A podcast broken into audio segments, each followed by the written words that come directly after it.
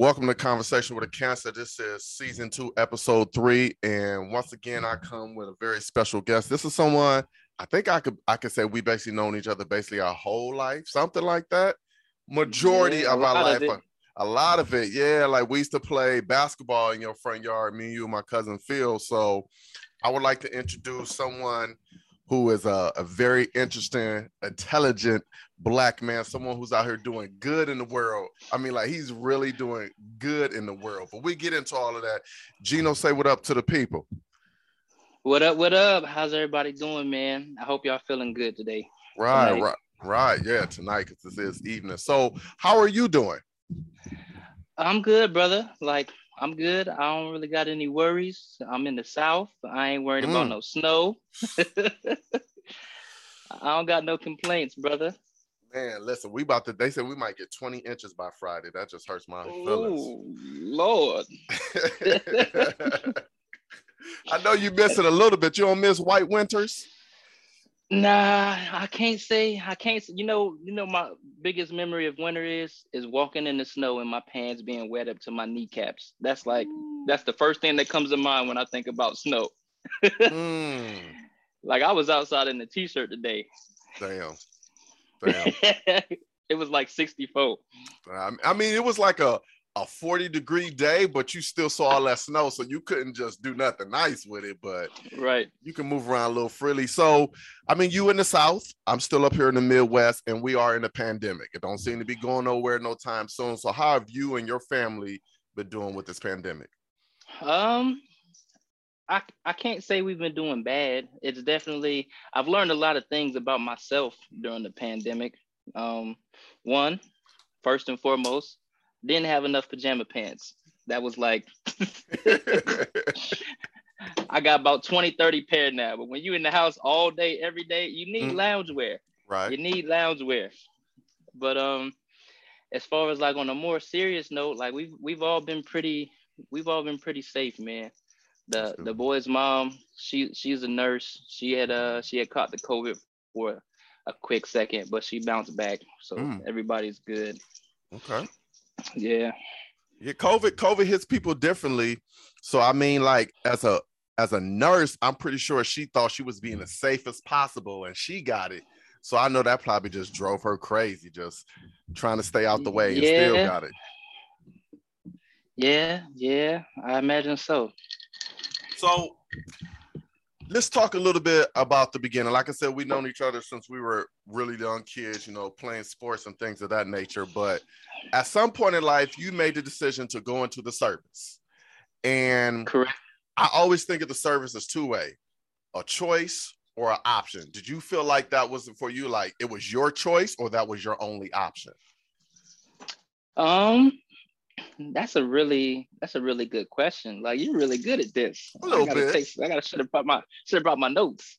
But uh, to answer your question, uh, obviously it was a choice. It wasn't like some go do this or go to jail. I wasn't in trouble or nothing like that. But as Right. far as my internal internal feeling, I knew number one, uh, I didn't want to go to college, and that's kind of I guess I would I owe that to my my cousin that's two years older than me because he's two years older than me, so he was in college before me, and we used to go visit him, and we had a lot of fun. I'm not gonna lie, we had a lot of fun, but I was also cognizant enough to look around and see that everybody around that's having fun is broke.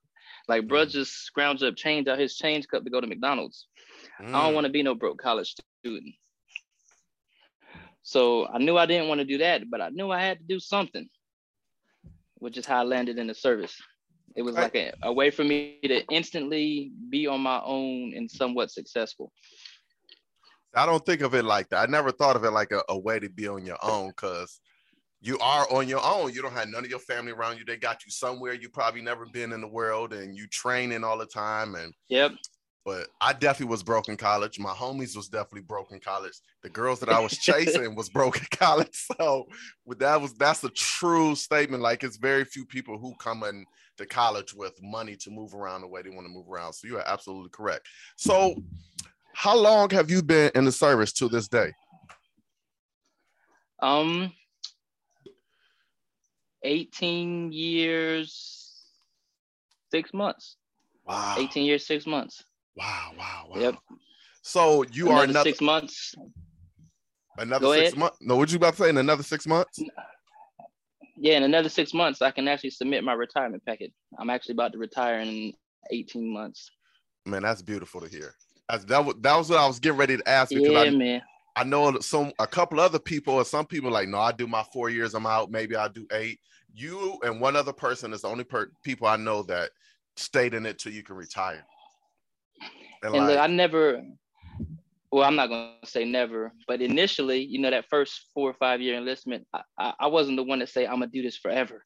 Mm. I got to about year 12 and I was like, I wanted to get out, honestly. Like, I was like, I, I was, I joined the army to figure out what I wanted to do as an adult.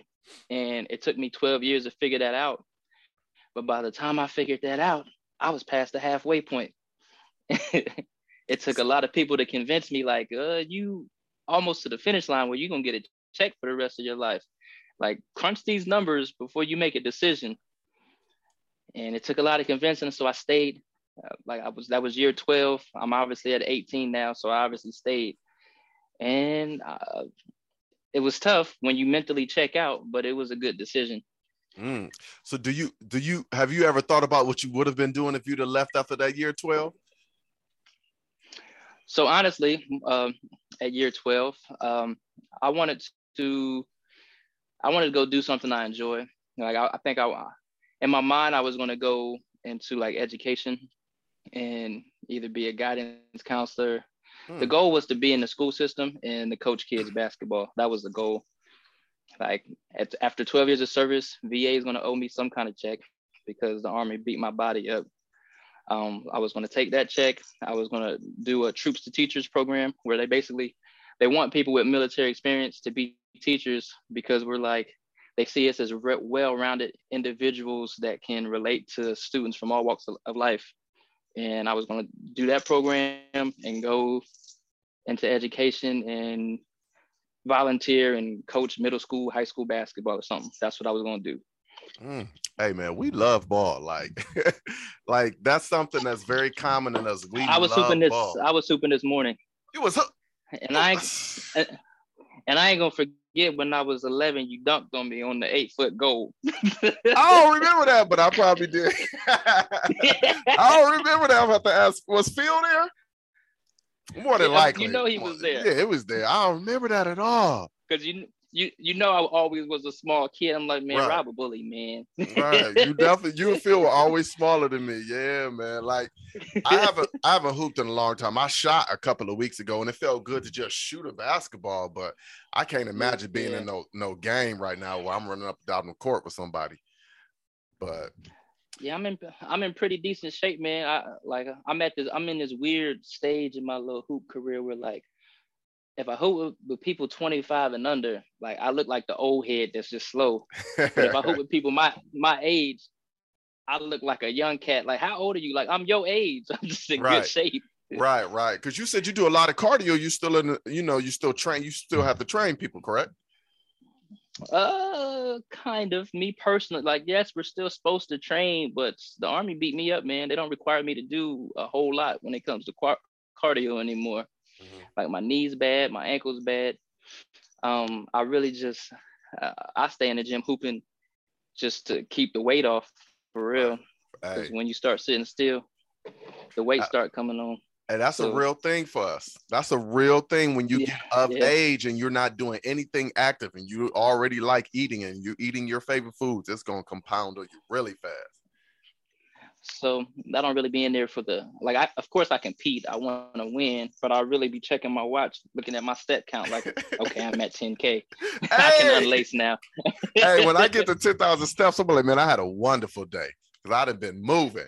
They don't know about the miles. Look, I'm at 16k right now. Ooh. 16k right now. I had a slow day, man. I sat at my desk all day, so I only got 1700, but usually I have about eight or nine or 10,000 steps. So I had a really bad day but it is what it is. I'll make it up in the gym tomorrow. So let's talk about some other things because when you're in the service and you you see places. Now I know a couple of places mm-hmm. you've been like Bangkok and things of that nature. Or was it? It was Bangkok, right? You was in Bangkok before, right? I was gonna let it ride, but no, I ain't never been there. I, I did South Korea three South times. Korea. Okay, my bad. My bad. I don't know why I equated that to Bangkok. I don't know why. But okay, so you was in South Korea three times. So like out of all the places you've seen and the things that you probably have seen, like do you have favors or do you have things like, man, this is just not a place I ever want to be again? Um, that's a good question too, boy. You really be on it. Um, of, of course, I've been I've been to combat, right? And that's Right. not somewhere that I want to be again. Like I don't want to be, I don't want to be in Iraq again. Um, but I feel like me as an individual, I'm a collection. Like my personality is a collection of all my experiences and places I've been. Like there's things and there's isms and stuff in Korea. Like for example, we wearing masks now because of COVID. When I was in Korea in 2004, they wore masks everywhere because it's densely populated and people don't want to get sick. In 2004, Koreans get on the train with uh with the little mask like we wear now. really? So there was just mm-hmm. Yep.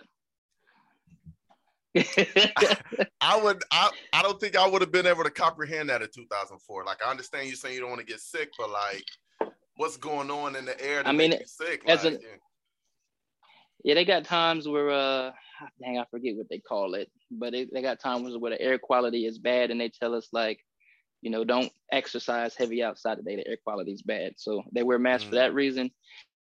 And then a lot of places are densely populated. So when you're getting when you got thousands of people getting on and off the train, and you know some people probably getting on sick, you don't want to take that home and get sick either. So they wear masks and stuff everywhere. So I thought it was weird then. I'm like, they crazy over here. right. And now it's 2022 and we crazy over here. and they looking at us like if y'all just would have followed our lead, you know. So that's Right. wild. That's wild. That's wild. So, so I like that experience. I've been all over the South. I like those experiences. Um, I guess to fully answer your question, combat is where I don't want to go anymore. Everywhere else, everywhere else, I enjoyed the experience. Some places I like better than others, but combat, Iraq, Kuwait. bruh, I never forget when you when you were doing music back back in the day, and that was one of the things you mentioned about being in the sand all the time. And I was like, "Woo, I I, I don't want to go to the beach because of sand." So I couldn't imagine being somewhere stationed and defending something in the sand. Like I can't, like I can't even fathom and eating those. What do they call? Oh my goodness, MRT, MREs, MREs, MREs. MREs, Mm-mm. meal ready to eat. So quick two minute story, right? Because you brought up the sand. So they have sandstorms when you're in the desert, and it's mm-hmm. literally just wind blowing hard as fuck with sand in the wind. Like if you don't wear glasses or something, your eyes are gonna get cut up from all the sand particles. Mhm. So we finished the mission. Uh, we hungry, ready to eat. Sandstorm comes, blows all in our food. so now we eating food with sand in it because we just that hungry. Like I'm not about to throw it away because I don't know when I'm gonna get another another meal. Wow. Now we just eating sandy food. Was it- Terrible. Okay, so you know I got to ask. Do you remember what the meal was you were having? I don't even remember, but I know it was gritty. I can't even imagine just looking at my food like I gotta eat it, and it's got all this sand on. it. right, like Wow, that's crazy. That's crazy. So okay, so I imagine as you're going to these different places, seeing these different things, you start seeing a lot of different type of fashion than we saw over here. You start seeing a lot of different Mhm. cultures and how they dress and how they move. At, at some point in your mind, I'm pretty sure you was like, "Hey, I like that. I like what that person's wearing. I like how that person's wearing that." Like, do you think that might have been the I don't want to say the beginning, but the brainstorm to where you at now in your fashion sense? mm, I think the places I've been has something to do with it. I wish I was uh, prepared for that question because I don't want to walk away, but there's actually things that I've done because I've seen uh like in Sp- Korea specifically. So in Korea, workers wear these uh these vests. They're like netted, like fishing looking vests. They got a bunch of pockets and stuff. Right. But all the taxi cab cab drivers wear them. Uh, construction workers wear them. Uh, anybody who's in like any kind of service to the people, they wear them. And I started wearing them. mind you, these vests aren't like it ain't like something super expensive. I think they're like three or four thousand won, which is just like three or four dollars. So I got a bunch of them, started wearing them. Mm. People see me wearing them. Now they want them too. Where you get that from? Like, man, this right. is just the vest the taxi cab drivers wear. And then I took it to another level years later and I started putting patches on them. So that's an ode to like things that I've seen in little pieces of fashion, but I really feel I really feel it started like even as a teenager, as a kid. Um, I was more more artsy, more into like mixed media art, painting, drawing, etc. And then later on, I was into like all the latest fashions, platinum FUBU and all that crazy stuff. Hey. and then and then and then I joined the army and I spent a lot of time in the South. Like my very first assignment of length was uh, Huntsville, Alabama. So I'm a kid from the Midwest in Huntsville, Alabama, dressing like I'm from Columbus, Ohio, and mm-hmm. Huntsville, Alabama, because they dress way different. And everybody's like, "Where are you from? Because you on something else. You got Tim's and shorts." but yeah. I embrace that. I like that. I like I like that feeling like I'm not like y'all. And then mm-hmm. I just kept that going. We're like, just from that point on, I always wanted something like I wanted to do something like everybody can't get. I want to do something that only I can do. If I got to customize it, if I just got to get it from a special place, that's what that's what I started getting into that. And then so from that point to the first career where I told you I started doing a taxi cab vest. And then Korea is also a place where they got a lot of tailors and seamstress and like if you can think it, Koreans can make it. So I started coming up with my little sketchbook and designs and start having to make me jackets and different stuff, jerseys, custom jerseys. To where I rock a jersey, be like that. Somebody like that's hard. Like yeah, but might not gonna give you this pattern because I told her don't make it for nobody else. Right. You got to come up there with me. right, right. So, so, so it sounds like you were influenced and you started seeing things you like and incorporating your own. So that leads me to my next question when did your when did fashion become your hobby? Because at some point you like you said you started sketching. So when did you like make it well not a definitive day, but like you knew like, hey, I am going to be making clothes for me to wear. Not so much to sell, but just so I can be flying the things that I like. That would probably be the that would the start would probably be the first Korea tour, 2004, mm. 2005 where I actually had access to somebody who could make the things I think in my mind come to life um, I had a lot of custom jackets made. I had custom jerseys made, and it was all about. It was Korea was very much about uh, when you go out, just having something original, being original. But I took it a step further to where like, so everybody in the army and service is from different places, right? Koreans had this one little set pattern where they would make a they would make you a coat, excuse me, and like you from Texas, so you'll get the outline of Texas on the back, Texas boy, with your area mm. code. Okay. And then somebody be to see that, be like, well, I'm from North Carolina, so I want North Carolina on the back with my area code. And I seen that, and I was like, I'm not gonna do none of that. I'm gonna put a big Buckeye leaf on the front and just leave it like that. And they're like, dang, that jacket is fly. Where you buy that? Like, I just had to made it. Like, y'all just didn't have the creativity to think outside the box. They just wanted what everybody else and had. It, right. And it, my one, I forget that Korean lady's name. I, I want to say it was Miss Kim. I'm not. I believe it was Miss Kim, but she used to get so frustrated when she seen me come in because she knew I was coming in to do something that she has not done before. right. but I probably made her she ten times better. Yeah. Pro- yeah, yeah. Yeah. So, how can I ask this? do you think that uh the stuff that you made she still got you think like she knows those those patterns somewhere like she got them wrote written down somewhere maybe i know so i know for certain she has one because i told you i did that i did korea three times so 0405 and then i went back 12 13 and i was walking i was walking the ville they call it the ville the, the Ville is short for village, but it's really not a village. It's, it's more like a outdoor shopping plaza. Gotcha. So I'm walking the Ville, and I had a jacket on, and I see her in the, store. So I went in the store and I'm like, Do you remember years ago you made me this jacket? And she's like, Oh, I do remember. And she pulled the pattern out. Like, oh, oh. hey, she probably just sold that pattern to so many people, man. So you know what I'm saying? Right. So have you ever put any clothes together yourself or you like have you just sat at a sewing machine, I should say? Yeah, yeah. Um super terrible at it. Just putting that out there. super terrible at going from material to fully, you know, pants, shirt, whatever. Probably because I haven't practiced enough uh, and I haven't take, taken enough time. So I, I got more into customizing to where I take something already made and I'm good enough to where I can cut the seams out and add some stuff and do different stuff. I'm good enough on the sewing machine where I can do that, but uh, I wouldn't I wouldn't sell anybody anything. I went from material to now you got a bubble coat. okay, okay. So you have a brand.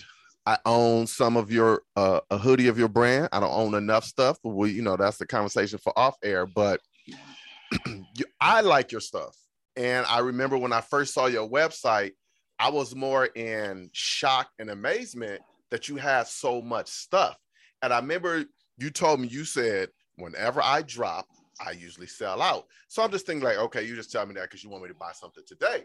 So I remember your first, like your next drop was coming up, and I went on your site, and I was like, oh shit, I'm gonna get this one. So I put my phone down. I never told you this. I put my phone down, and I went and did something in another room, and I came back to sit down to buy it, and it was gone. Like it was gone. That's how I got the hoodie that I have because I had to ask you because I was like, oh, he wasn't playing. Like, dog, it was literally within a 15 minute span. And you know, you drop yours, uh, if I recall, it's like at midnight or something like that, right? Or yeah, I was dropping, I was dropping at midnight just for the people who was like real supporters. They'd stay up and they had a best chance versus people who were just casually going to pick something up. Right. And so I was casual, and my casual ass missed out on something. So I was like, oh, this is this is real. Like he's got a following, he's got nice designs. Like, and you had hoodies, shirts, shorts. I don't think you had the joggers at the time. Maybe you had. I'm not sure. Mm, no. You didn't have them at the time. So I don't think I had them at the time. So I was like, wow. And then you have various and, and variety of designs. So, like in my mind, this is not somebody who's like something. This somebody who has a brand that he's building. So explain to the people what what Epic is like. How did you come up with the name? Like, what does the name mean to you? And like, what is your goals with this brand? Okay, so for starters, the name Epic. Uh, the meaning is the Webster definition. You know, unre- uh, not un- remarkable, legendary, amazing. That's the Webster definition. So um, that's what I'm trying to encompass with my brand. Um, the spelling, uh, E P I K K. My first name, Eugene E. Mm-hmm. Pi, like math, 3.14, but we're just gonna go ahead and call that three. And then uh KK, my two sons' names, KO Cohen. There's three of us. E K K Pi three, epic. Um, I, this is, I think this is the first time I've actually explained that. This is like some exclusive content because I normally just tell people, you know, it's just a stylized spelling of the uh mm-hmm. of the mm-hmm. Webster word, epic. Um, but what I'm trying to accomplish with the brand, right? I told you when I first got started that I was really into like custom pieces. Like I don't want to have, I don't want to pick up a shirt and see 200 people with the same shirt. So the goal is to give people like one of one unique designs, but in the market that competes with the designs that are like hundreds. Like you buy, I don't want to say a specific company or name, but you go to any retail store, they got 200 of these shirts, all sizes. I want the price point to compete with that same shirt, but be unique, one of one. Oh wow! Okay, okay. So first normally, all, when, when I was going to say when, you're talking about custom market, right? You're talking uh-huh. about celebrities spending thousands of dollars to get this one thing for them. Like I'm trying to bring that same type of uniqueness to the regular consumer market. Well, first of all, that's dope. Like I I don't even think I've ever thought of anything like that. I'm gonna make a one-on-one, but it's gonna compete, but it's gonna be almost on a everyday level of things that you can just go into a store and buy. I would have never thought of that. Like that's actually that's actually kind of genius. Like I kind of wish I didn't have you say that out loud. Like that's that's, that's really smart because you know some people steal shit every day, but that's really kind of like on a genius because if you think about it, now what you're doing because i'm pretty sure other people do it but now what you're doing is you're making your stuff really exclusive and when you're really exclusive right. sometimes people don't even want you to drop it like hey i'm gonna buy it from you you don't even have to put it out and then you have that market of people who's talking about word of mouth of your of your of your brand so that's dope and the spelling like yeah you never you never told me that's why i spell epic like that's really dope man i never known um, I thought it always had something to do with your with your son, but I I didn't know for sure. But that's actually pretty dope. Yeah, man. Um, that I, I've kind of I've created this weird space, right, where it's kind of difficult for me to develop following, right? Because considering everything is unique, nobody wants to share anything until after they get what they was looking for, and then right. it's like, okay, well now I'll share. so it, it's kind of difficult. I'm in, in a space where it's difficult to kind of expand the following, but I feel like once it, once it catches fire, like I, I just, I obviously I'm following through with it. I felt like it's a dope concept to give people, you know, one of a kind designs that compete with the regular consumer market. Right. Because like, but so hopefully, you know, we do big things. Listen, Epic. man. I, I already I already think you big, like in my mind, because I've been on a lot of people's websites where they make things or they're selling things. They have half of the variety you have. They didn't have half of the idea you had to match that up with your shoe or match that up with a hat. Like you are thinking of, I don't want you to buy something and worry about what you should wear it with. Let me show you what I think it looks best with. And if you have something similar, you just pair it just like that. Like you have, I think you so far ahead, like I don't know the ins and out of how to make clothes and sell them, but I do know whole the idea of like what's important to people when they're looking at fashion because you're basically giving people a mannequin on your website without it being on a mannequin. Because if you think about it, going to a store, right. you see a mannequin with a shirt on and a hat, and the person be like, "All right, I want that." You know what I'm saying? But you're not telling the person to match it to what you have. I mean, where exactly what you're showing them, but you don't like this yellow with this brown, this orange with this green. You know what I'm saying? Switch your shoelaces up, like right. so. I already think like you on your way. Like I think you just one TV appearance away. Like, I think you. Well, hopefully, hopefully. Because, like I said, like, and hopefully after I retire. Go ahead. Go ahead. I was gonna say, like, once people uh watch the video of this, they'll they'll see, man, and like, even still, like, I just feel like sometimes people don't under. You know how we are when we come to buying black. Let's just put it like that. Like, there's right. been some, some good and some bad. I don't have some bad experience, and you and one other black clothing company is the only black clothing companies that I buy from. So it's really hard to find a black clothing company you can trust that'll deliver, has quality customer service. So you know how that be. Yeah, and in the small business market, man, um, I I really hold true to you know customer service and making sure making sure people get their product. Like that's the biggest. Like um, I I got a couple friends. I'm yeah, they're friends. I got a couple friends and a couple colleagues who they do business a little differently than me because they don't want to front the money to make the make the initial investment and, do what we call drop shipping. So they don't actually have the product on hand. They own the product, but it gets shipped from somewhere else, either overseas or what have you. But when you do that process, the customer pays their money and they don't see their product for like two, three weeks. I took personal ownership of my product to where I actually front the money and I get all of my product. I have it here in my house. So when somebody orders online, I go put it in the mail and they get their product in like two days. I am someone who hates overseas shipping. And I hate it for the reason that you just explained because you have to wait. And also, I can understand if you're a large company, like like Nike or something like that, Tommy Hilfiger, stuff that's not traditionally made in America, but it's, you know it'll get shipped to America so they can ship it out to you faster. Like Right. I just never understand. I understand the cost of the material and it can be made cheaper over there, save you money, but I'm not a fan of overseas shipping. Like back in the eBay days, I used to buy Yeah. stuff off of there and it's to come from China. Uh, I order it in March and get here in April. I hated that. Yeah, I'm not a I'm not a fan either. I understand like because I'm in this space and in this market, I understand as a small business owner,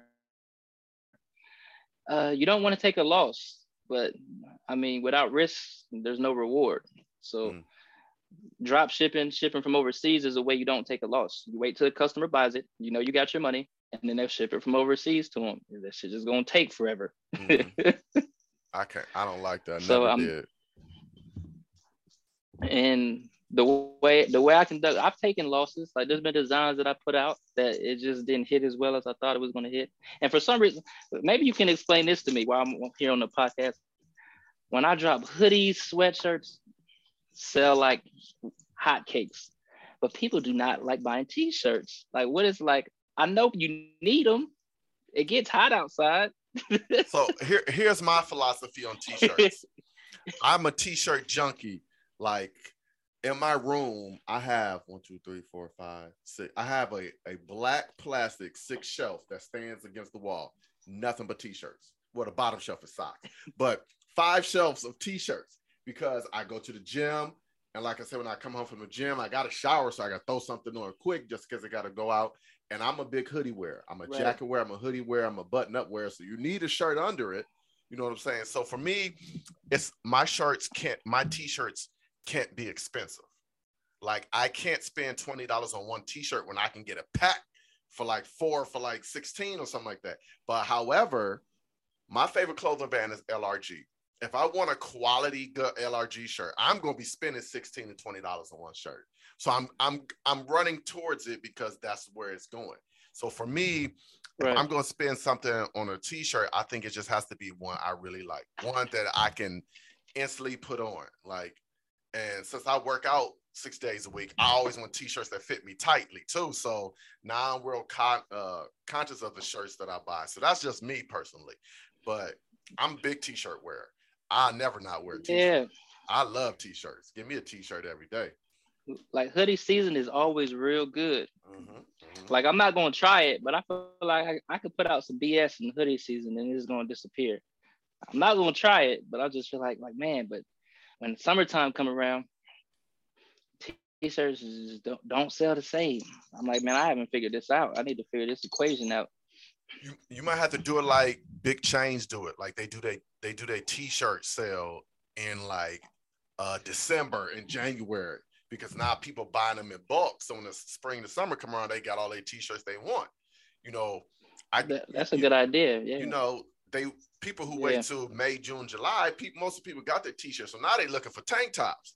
You know, let me go ahead and buy this tank top. You know, tank tops you can get them real cheap nowadays. So I don't know. That's just a yeah, that's a good idea. Yeah.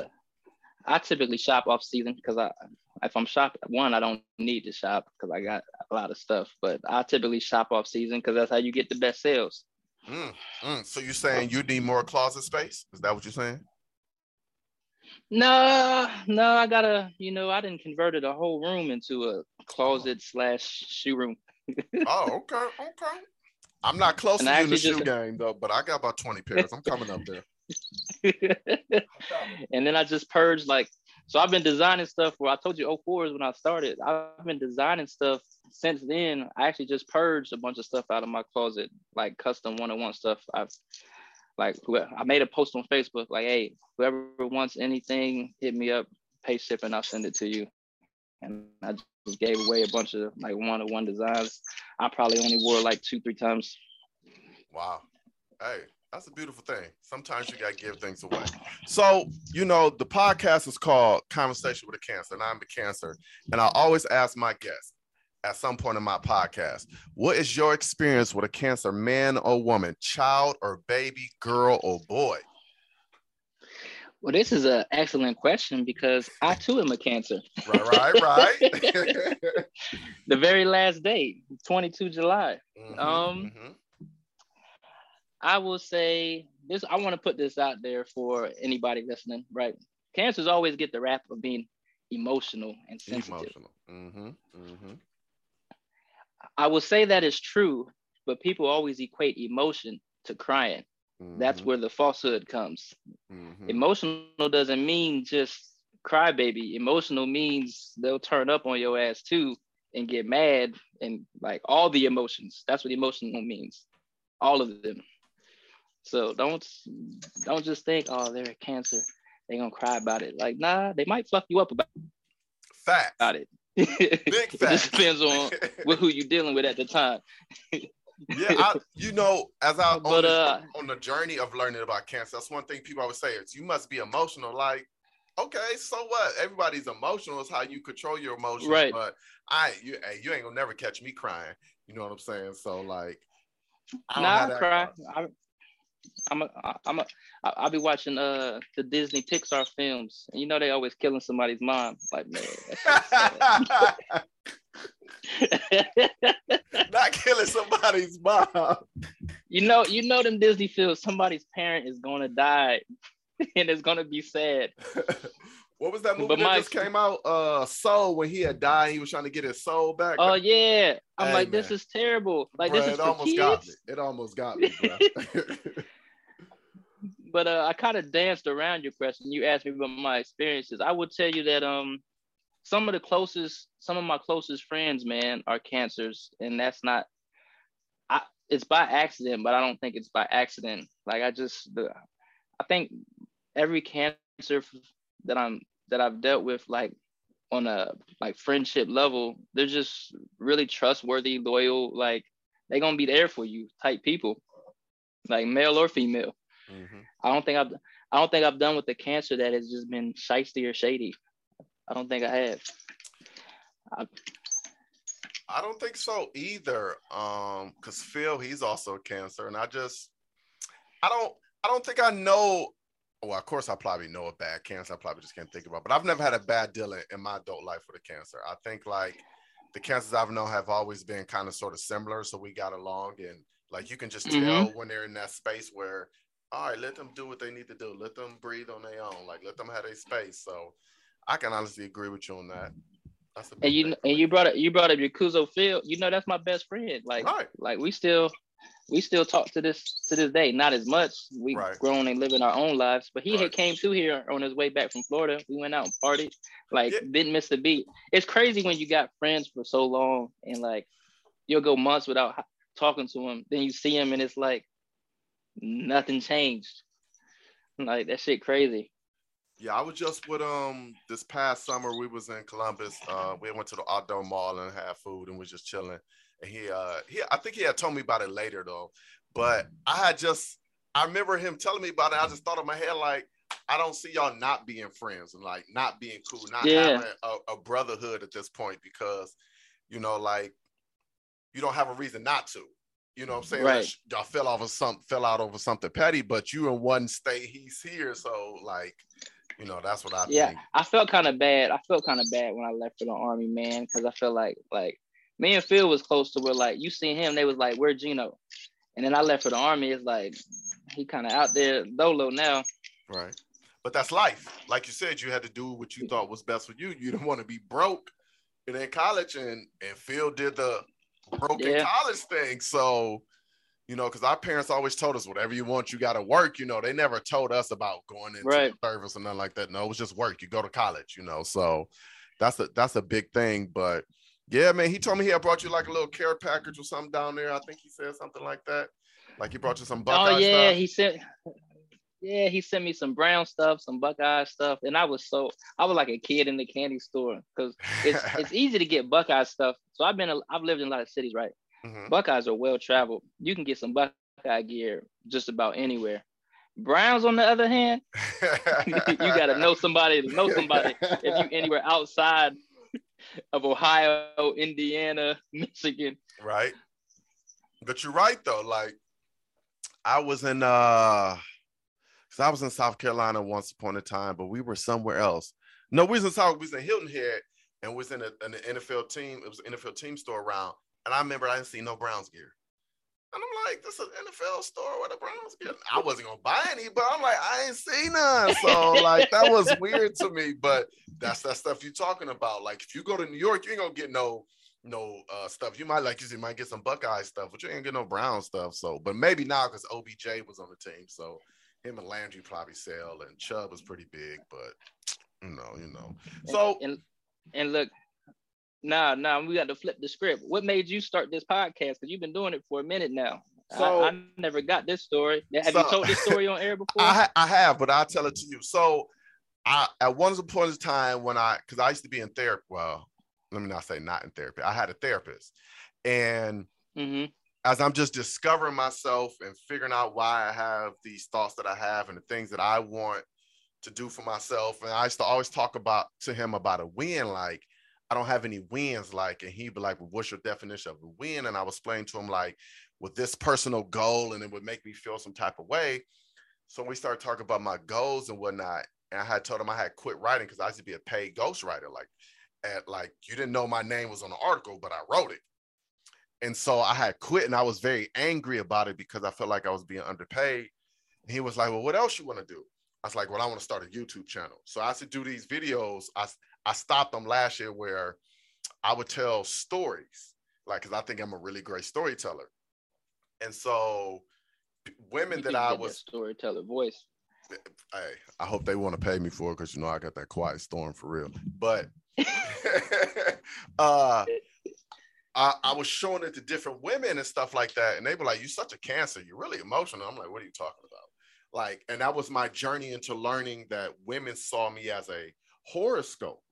Like when you become an adult, women see you for what they think you are, not who you really are. So, so I'm like, yeah. all right. So women just kept describing me as cancer. Like it was like four different women in a row now, I'm not saying I was having sex with four different women. Don't be out here trying to put more bodies on my gun. What I'm saying is, it was like four women in a row. So my best friend, she's a she's a woman, and I had asked her about it. She was like, "Oh yeah, you're you're emotional and you're you know you're dramatic." I'm like, "Well, damn." So my very first guest was one of my really close friends, Nicole, and that was my whole point, just to learn from women while it's being recorded. And then I started getting kind of confident about talking to people and so I was like, well, maybe I need to just mm. make this an interview thing where I'm interviewing people because it was just solely just to talk to women about me being a cancer. And so that's how the podcast came about, me just having different conversation with women. And then I was like, well, maybe I need to record it. And so that's where I'm at. That's dope. I like that. That's and then the podcast itself is somewhat therapeutic because I'm in. I'm, I, I see a therapist now too. Um, I've been doing it for years. I feel like it's great, and I feel like black men need to talk about going to uh, therapy more because we're in a different age where the, the stigmatism of you know, especially black culture, ain't nothing wrong with you. Like stuff is wrong with me. yes, it is. See, and I'm pretty sure your your parents will probably be similar to mine. Like sweep everything under the rug and pray about it. Jesus will take care right. of it. And that's just I don't want to say Jesus don't take care of things. What I want to say is our parents needed therapy because they went through shit we don't have to go through. We go through racism from afar. They had to wake up and go outside to it. You can't even come over here and eat. You can't be in our school. So I think they have racism. I mean, excuse me. They have so many problems that they need so much therapy. And then they had come home and their parents probably were angry all the time and not really in love, but just staying together because that's the thing you do. You didn't get divorced, so they probably yeah. The rules were different. Yeah, the rules so, were different back then. Uh, aside from therapy, I think one of the most therapeutic things that uh, I've done in my adulthood is talk to my mom about those times, about those, about growing up and like different things, and without going into a whole little mess about our personal discussions, she would just see things that I do with my kids, and she's like, "Man, I wish I knew to do that with you guys." Like, mm-hmm well, you only know what you know. You know what I'm saying? Like right. you, you know what you were taught from my grandparents. We just know a little differently now. That's all it mm-hmm. And that's really what it is. I told my sister like how I felt as a what we were taught when we were growing up in our mom's house. Suppose when I got out on my own, no, I don't have those same thoughts my mom had, but I still have those teachings. But what I want to do in my life and how I raise my children is my choice. And that's just from life experience. And I do find myself talking and doing treating my daughter in similar fashions, like, oh man, that's what my mother would do. So one thing my mother always did for us, you know, she always took us on vacation. We went places. That's how I got slimed on Nickelodeon because my mother took me to Florida. Like, and that, that was like every kid's dream. I didn't was, get to live that dream as a kid. You got bruh, slimed. Bruh, I still email Nickelodeon to this day, hoping that they find that video so I can cry and show the world. Like I I know the time period, but I don't know the exact year. It has to be between 94 and 96, Universal Studios. But I can't, nobody ever replies to me. But I'm gonna know somebody one day that's gonna get me a reply. I'm gonna find that video and I'm gonna cry. I'm gonna be up here boo hoo, an ugly cry, man. So, like, but yeah, I definitely do think all black people need therapy. All parents that were born in the 40, 50, 60s and raised us, they need therapy. And I think it's very important that you find something that is therapeutic that's why I go to the gym six days a week. That's my therapy. My headphones on. I'm I'm doing something for my body and I'm not thinking about nothing else but this or my next song I'm to listen to. So like that's my therapy. Like you said you go hoop, I'm pretty sure your mind be free as a bird in there hooping. Yep. So I think it's very important that people find some type of therapy for themselves and stop being angry and not having anybody to talk to because you can you can find somebody to talk to. And in my old age, you know, I would say maybe 10 years ago, my mind was really set on chasing money, right? Like mm-hmm. I got to get as much money as I can before, you know, I'm old. Like now I'm, I'm at a stage where I'm not, I won't, not rich by any means, but I'm pretty comfortable. I, I can do anything I, I feel like doing for the most part. But my mind state now is chasing happiness. Mm. Like, and when you change your mind state to chasing happiness, like life feels a lot different and it's a lot happier for lack of a better word. Right.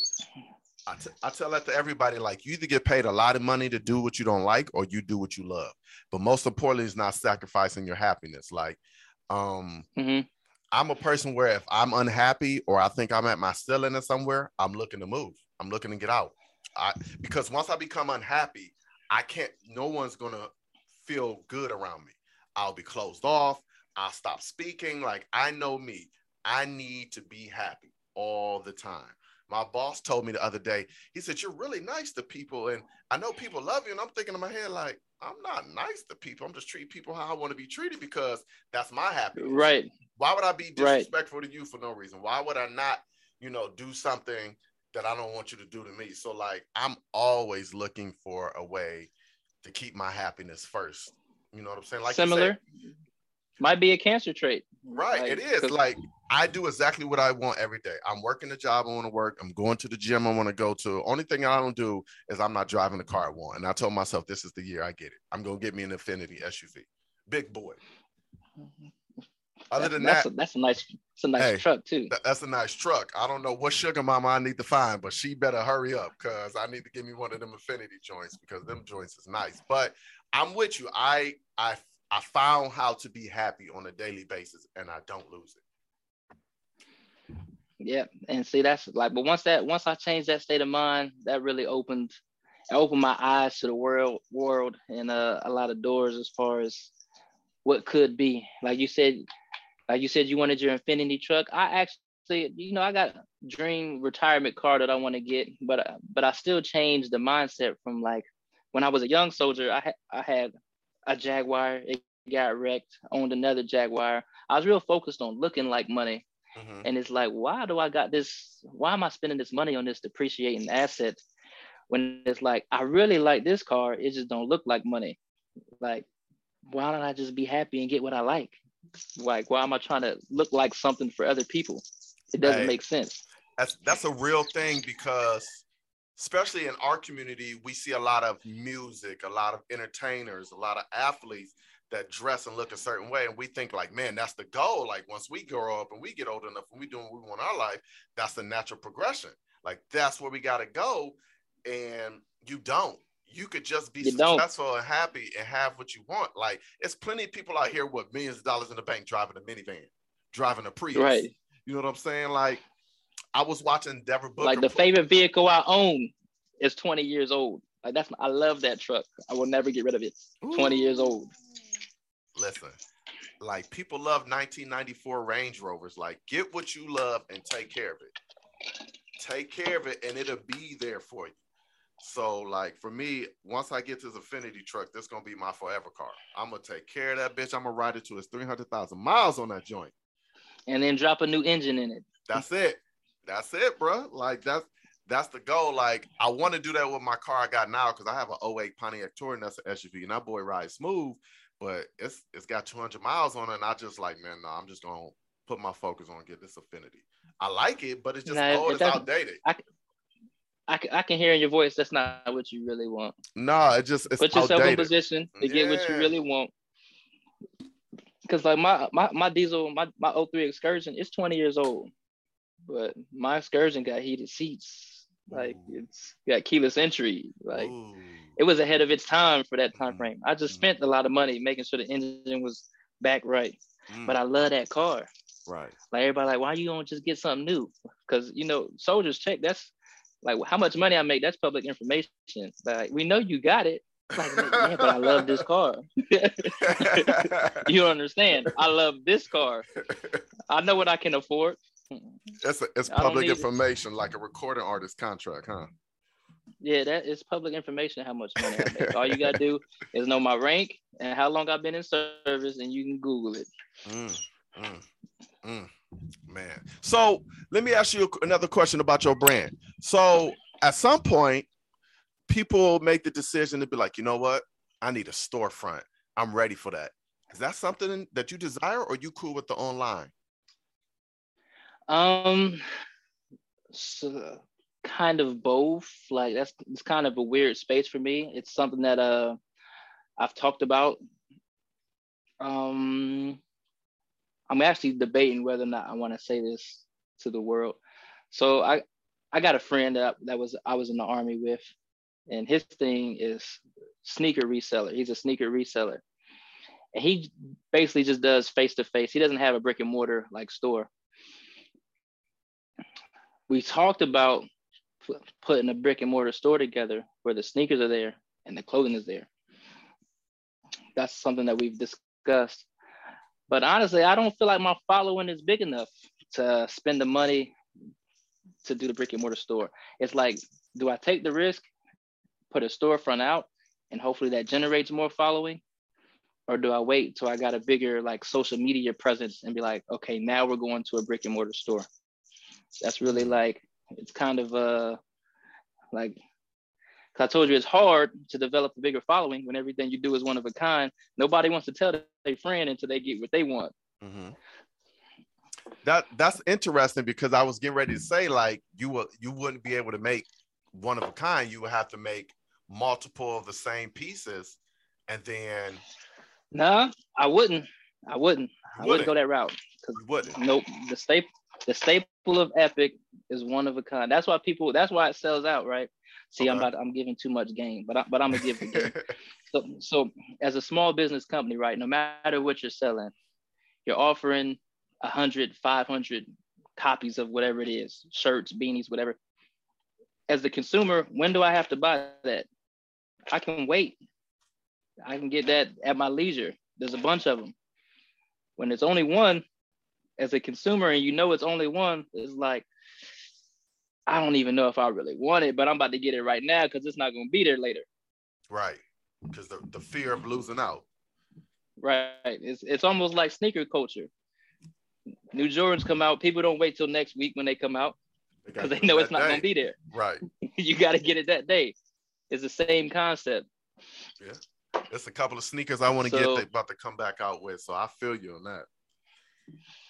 Yeah, February. February is actually a. Uh, I wasn't gonna say a big month for me because the, the, holiday season, but February there's a couple of them. I'm checking the release dates. Like, mm. I need those playoff twelves, those ones Jordan's hit the shot in. I, I've never owned a pair of Jordans in my life. Never. My mom never bought it.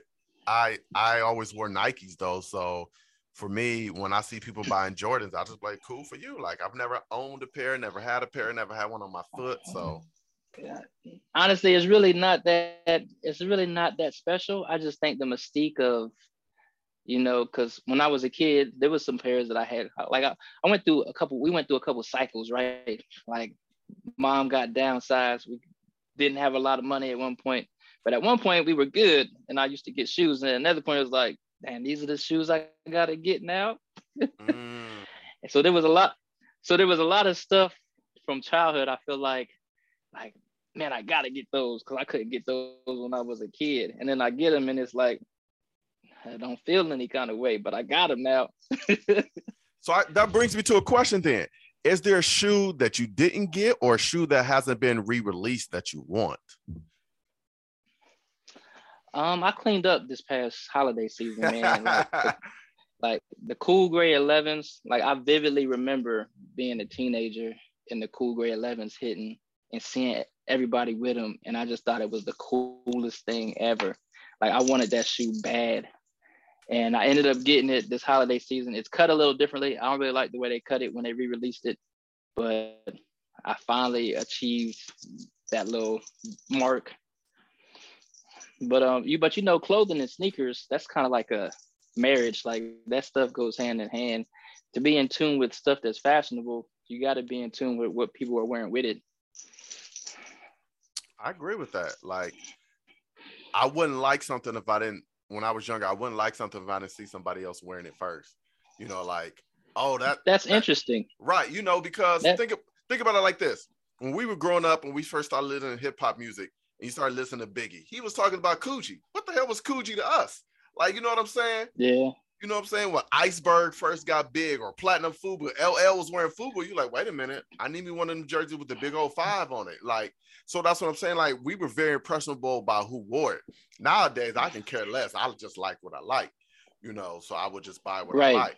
But when I was younger, it was I was I was a big fan of Family Matters. So I mean, me and my mom's at the store and I saw a sweater. Me too.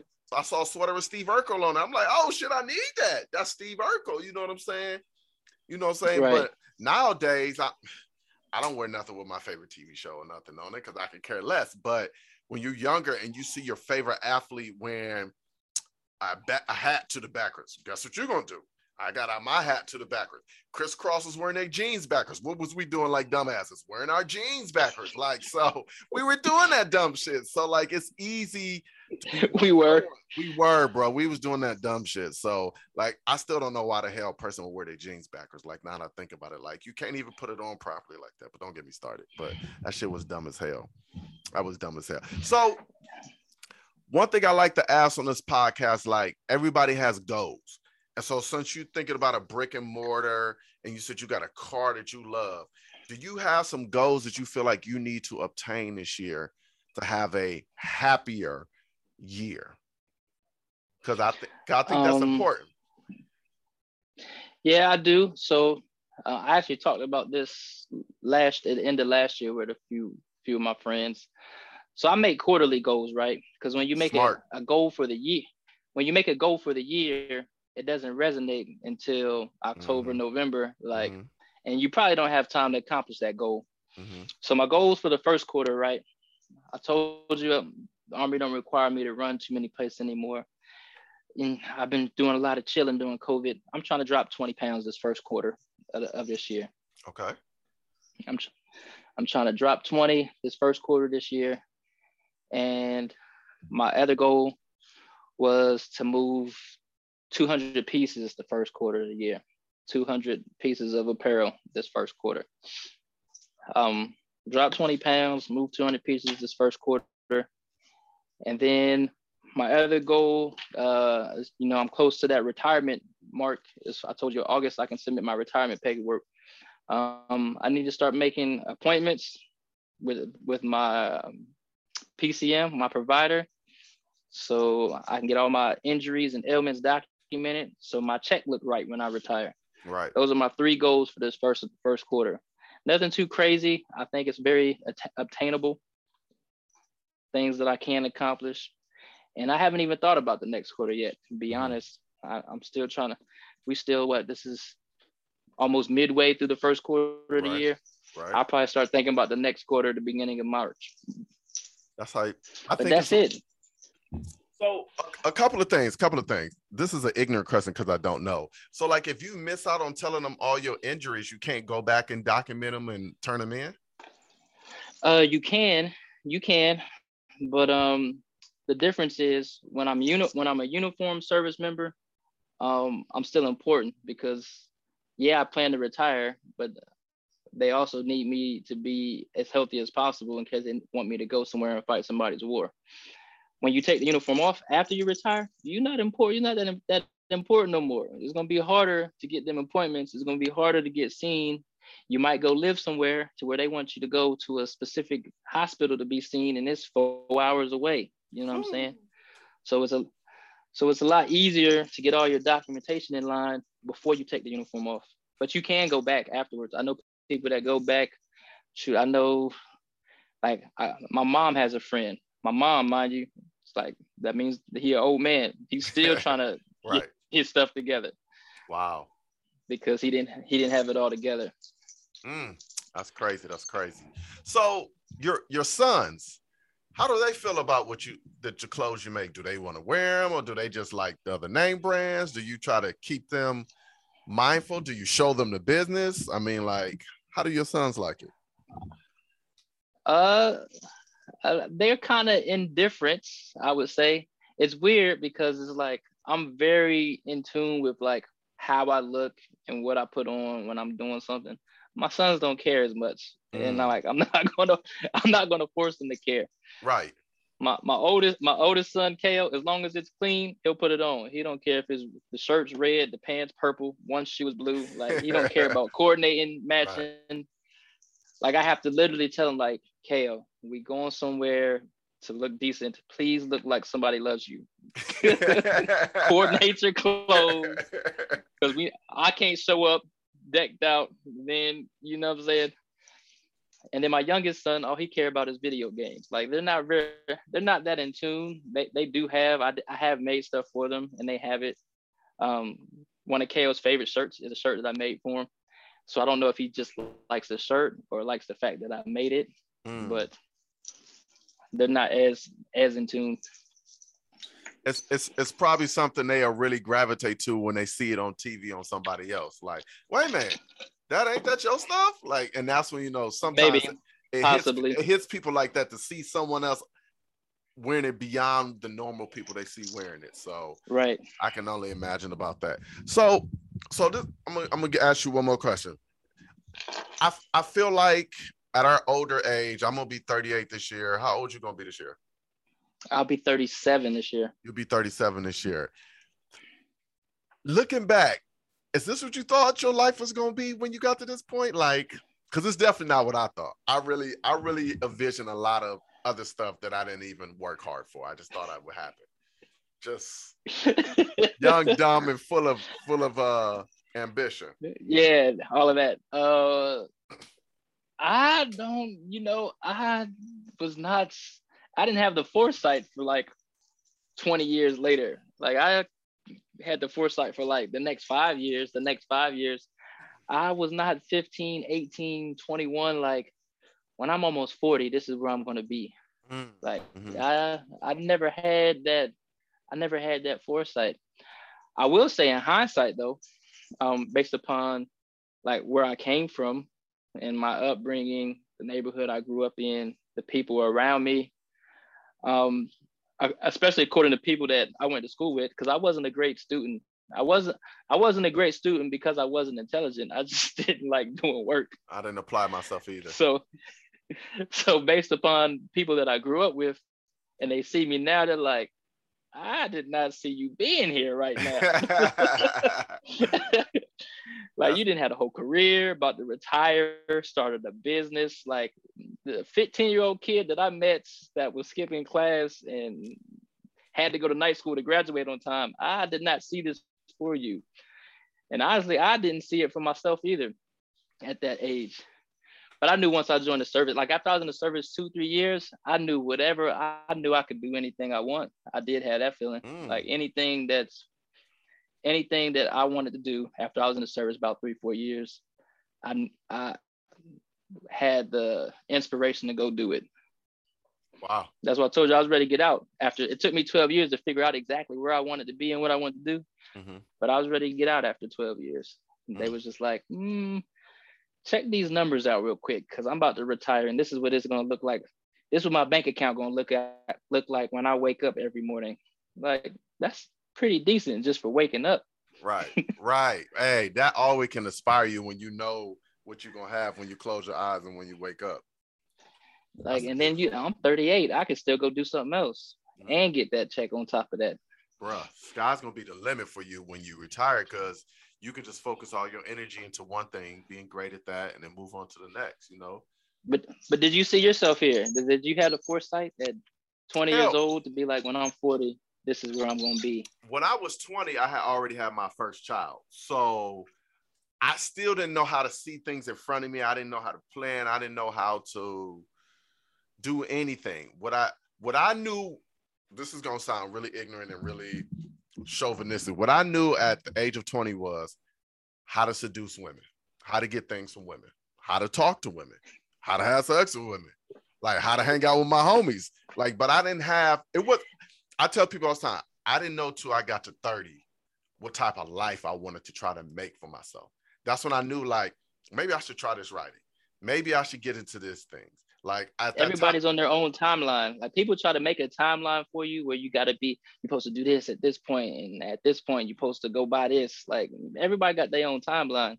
Yeah, man. Because black black people, you know, we have to be good. We have to be great. We can't be good. So for me, my parents always told me to work. So that's all I ever did was work, work, work, work, work. In my 20s, I went through a lot of not knowing what I want and just trying to figure it out. And so once I was like, all right, I need to be happy and I need to do what I want, I started doing it. It took me a while, but 30 was my my light switch. That's when it turned on for me. Like dun dun dun. I want to say about the same time as when I had switched like my mindset from I told you I was chasing checks. Like that's what I think about that same time. I was like, I need to be chasing happiness. Like whatever money come gonna come. Mm-hmm. But I need to I need to live my life happily. Mm-hmm. Yeah, man. Listen, I'm gonna tell you a real quick story. So when my daughter was like two or three, I had got this job working at a student loan place, and I was still living with my mom because I didn't had a the foresight to live on my own yet, but I was getting there. And so I remember my first check was like like 1100 1200 i never seen 1100 1200 dollars like that like i'm like i'm gonna get this every two weeks and i just gotta buy my daughter some formula some pampers and some clothes oh this is this is cake so my dumb ass bought like $250 pair of don't she should uh, Gabbana sunglasses. I'm buying like $80 jeans, man. Like I got on the shoes I want. Like I was doing good. So I was at this job for like two or three years. So like, so at one point I had moved out. So I got my own apartment. I got the TV in there. You know, that's when you still had the fat back. I had one of them fat back joints. Like I was like, man, this is what's up. Like I'm just burning through it. And then it just all changed. Like I didn't have a job no more. I had all this stuff that I bought. I'm like, man, I look like a dumbass. Like I could have really been saving my money. I could, but black families in my family, I wasn't taught about like how to save your money, how to balance a checkbook, you know, things like that. So I mm-hmm. struggled when I hit my. I wasn't. First... I wasn't taught either. I wasn't taught either. But we all go through that young. Right. We, we yeah. Buying all the latest and greatest. Like, oh my God, this this pair of jeans is two hundred and fifty dollars. I got two hundred and sixty two dollars in my account. Right. I, am gonna go ahead and get them. I'm gonna get. Them. I look good though. Like, what the hell am I doing? Some Dolce and Gabbana sunglasses on? Like, I look stupid. I had nowhere to go. I just had them on.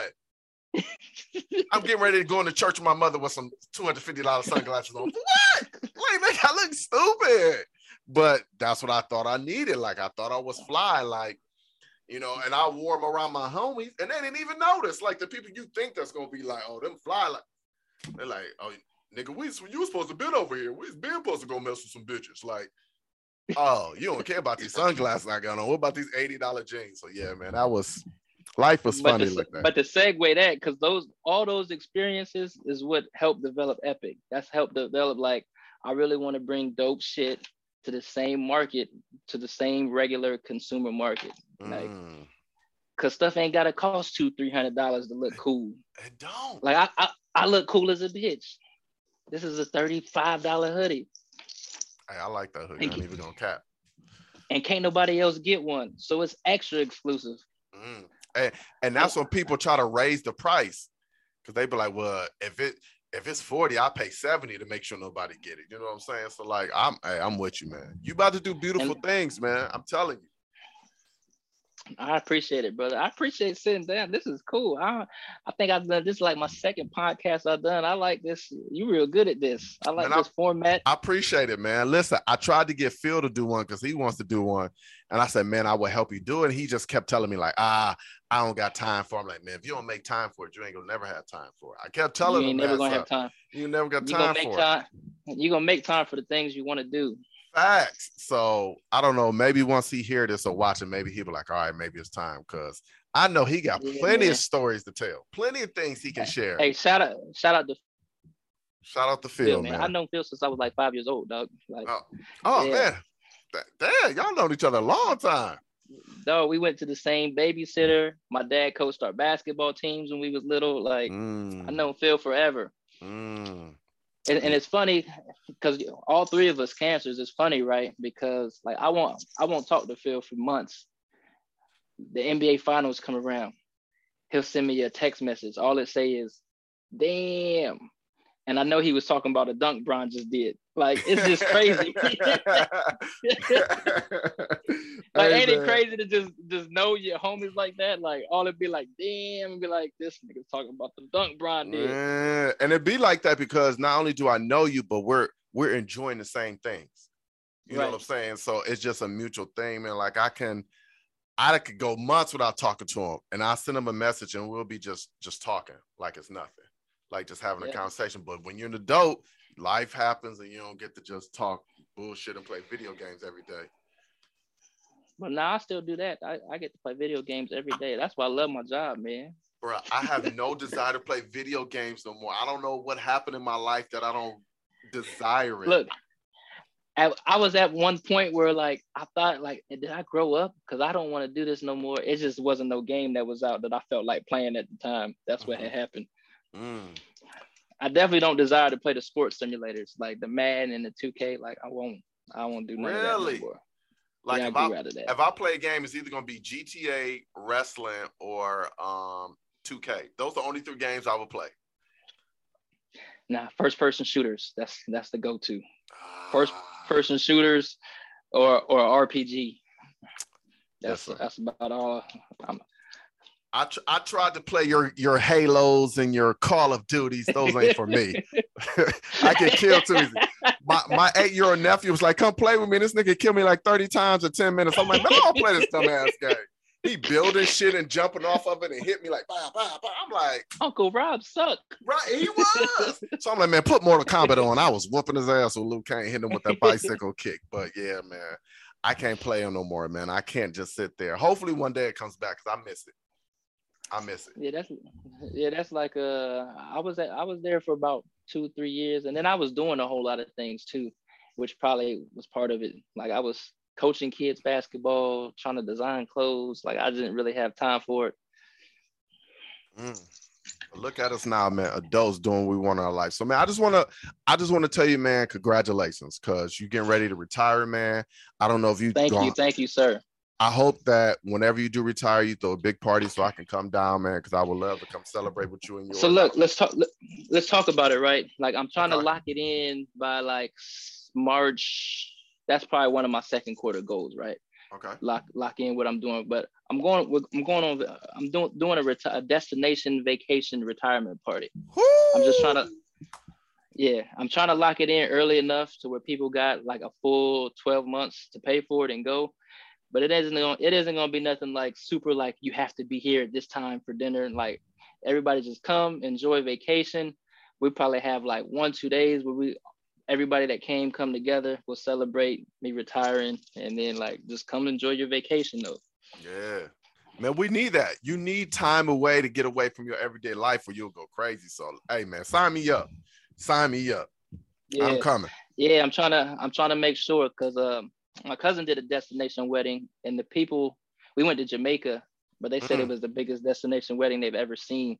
We were like 57 deep. They, they said prior to her wedding, the biggest one they seen was like 25. Mm. Like, and we were we were double that.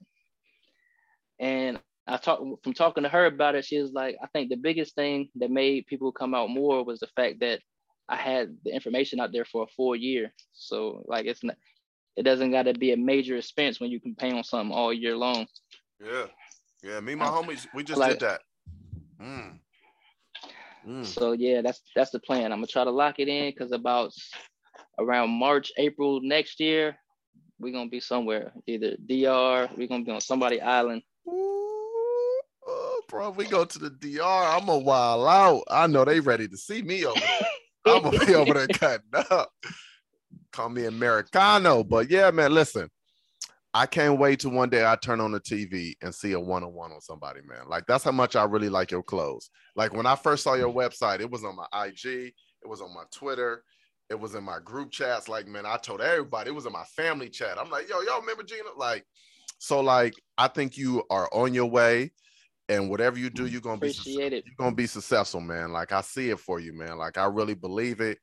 And uh I, I definitely need to cop some more stuff, man. So we're gonna have to talk about that. Look, I'm a, yeah, yeah. But when we hang up, I'll take care of you, brother. We're gonna make sure for sure. You show For up on the on the next podcast with some on. Ooh, listen, bro, I need some stuff too, because you know my hoodie. I'm gonna put it on tomorrow when I go to the gym. So I'm ready. So yeah, man. Look, I appreciate you coming on and taking your time out, man. And I hope everything goes well in your next six months, man. And you just wake up one day and you just got the biggest smile on your face because you just wake up with no job in mind besides being a father. You know what I'm saying? Just what y'all want for breakfast, right? To school, let me come home and do nothing for a day. So Look, my, look, my kids big now. They make me breakfast. Oh, okay. Big time. Big time. Getting you some honey nut Cheerios in bed. I ain't mad at that. my six year old can't do that. My oldest could, but my six year old, I don't want her to make me nothing. It'd be nasty, but I'll pretend like I like it. I even go cap. She'll probably give me like some some marshmallow peeps and some green grapes. Like, oh, I can't have this together, baby. I can't have this together. but she would take care of me if one wanted her to. So that's all. That's all that matters. But yeah, man, I appreciate it, man. Um, I will let you know when it's come out, man. I'm gonna try to get this out on Friday. Stay on my deadline of, of noon on Friday. If not, I got it next Friday. But hey, man, I appreciate you, man. I got number love for you and your family, man. Stay healthy, stay uh COVID free, man. And I just can't wait to see what other big things you do. For sure. Love you, brother. Be Love good. too. All right.